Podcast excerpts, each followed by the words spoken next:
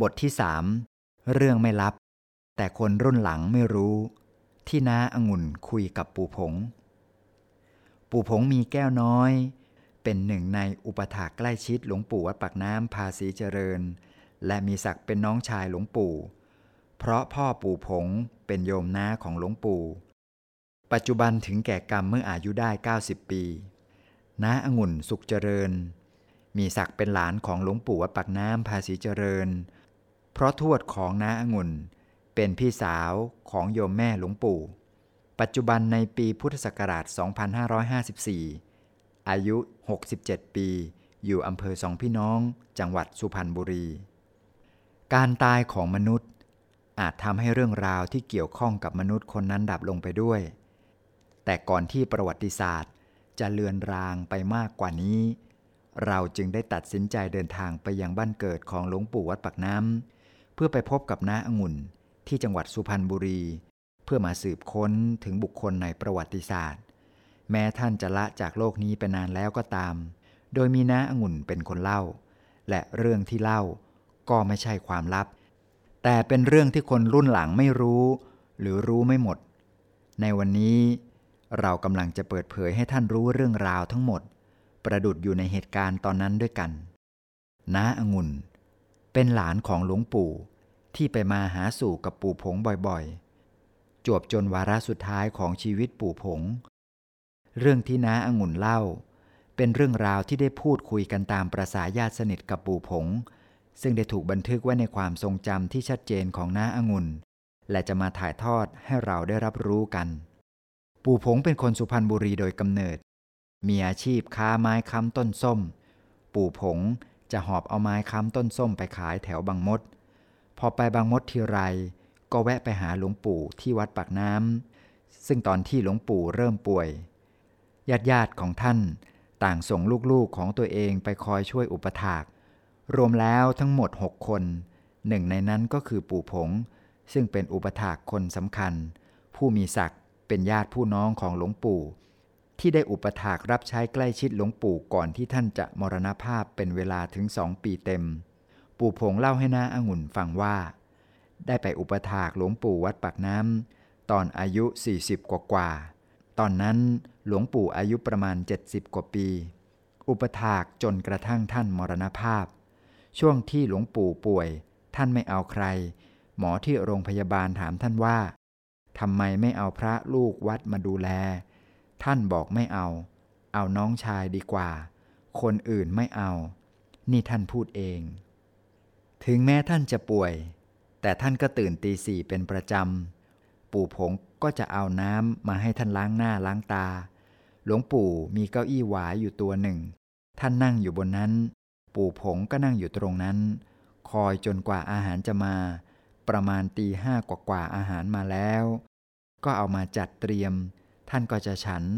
เวลาฉัน ท่านจะตะล่อมข้าวให้กลมอยู่กลางจาน แล้วตักทีละช้อนละช้อน ท่านจะทำให้ข้าวในจานกลมตลอด พอฉันเสร็จ ท่านก็นั่งรับแขก เมื่อหมดเวลารับแขก ท่านก็ไปทำงานของท่านคือนั่งวิปัสสนา พอห้าโมง ถึงจะออกมาฉันเพนเสร็จแล้วก็รับแขกต่อเลย พอรับแขกเสร็จ ก็ไปทำงานของท่านต่อ ตอนหลังท่านป่วยมากทำอะไรไม่สะดวก เวลาจับอะไรมือก็จะสั่น เวลาตักข้าวก็สั่นหกหมด ปู่ผงต้องป้อนท่าน ความอดทนของท่านเด็ดขาดเลย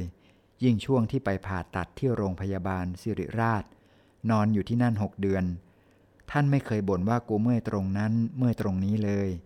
ไม่เคยบ่นเจ็บปวดอะไรเลย อดทนจริงๆ แถมขนาดป่วย ท่านก็ยังรับแขก แต่ทางโรงพยาบาลให้เข้าเยี่ยมเป็นเวลา ไปกันเยอะแยะเลย หลวงปู่ท่านก็นั่งหลับตาบนเก้าอี้ พวกญาติโยมก็นั่งสมาธิล้อมท่านอยู่ เป็นอย่างนี้ทุกวัน วันพฤหัสบดีจะมากกว่าเพื่อน ช่วงที่ปู่ผงอุปถากหลวงปู่อยู่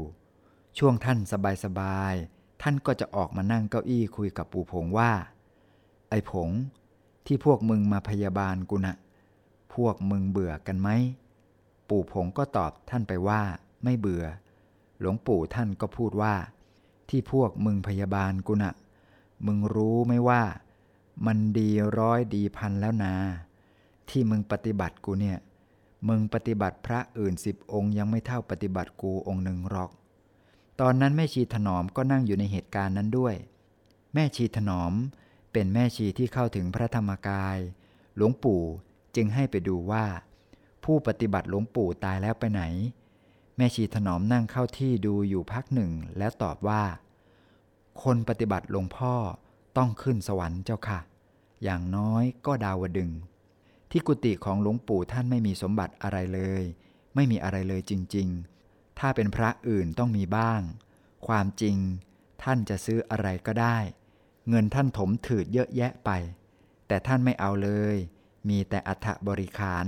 และที่นอนที่ท่านใช้อยู่เท่านั้น อย่างอื่นไม่มีเลย เพราะท่านไม่สะสม มีคนไปทักท่านว่า โอ้โห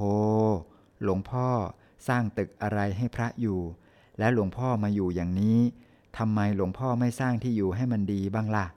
ท่านบอกว่าไม่เอา เราให้เขามีความสุข ก็พอใจแล้ว เราจะอยู่ยังไงก็อยู่ได้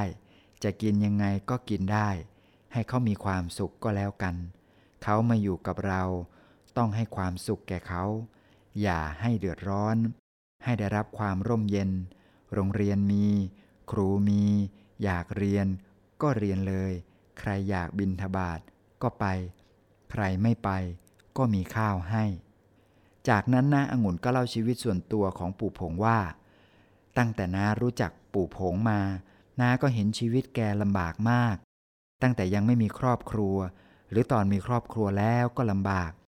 บ้านที่ปู่ผงอยู่ น้าไม่อยากให้ใครไปเลย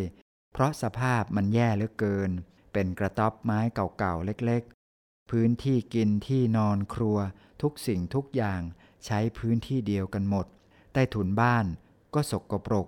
ยุงชุม เป็นน้ำครำเหม็นๆ ปู่ผงมีชีวิตที่ลำบากยากจนถึงขนาด หลวงปู่ท่านต้องเอ่ยปากให้ปู่ผงทำบุญ ตรงจุดนี้ ปู่ผงเคยเล่าให้น้าฟังถึงตอนที่หลวงปู่พูดกับปู่ผงไว้ว่า ไอ้ผง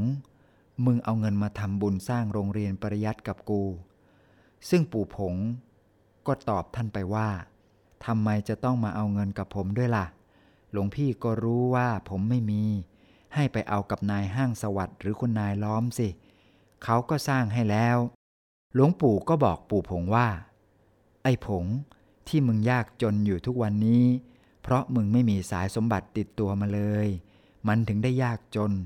ถ้ามึงเอาเงินมาทำบุญกับกู 25 บาทเนี่ย เท่ากับมึงจะได้สมบัติพันล้านติดตัวเชียวนะ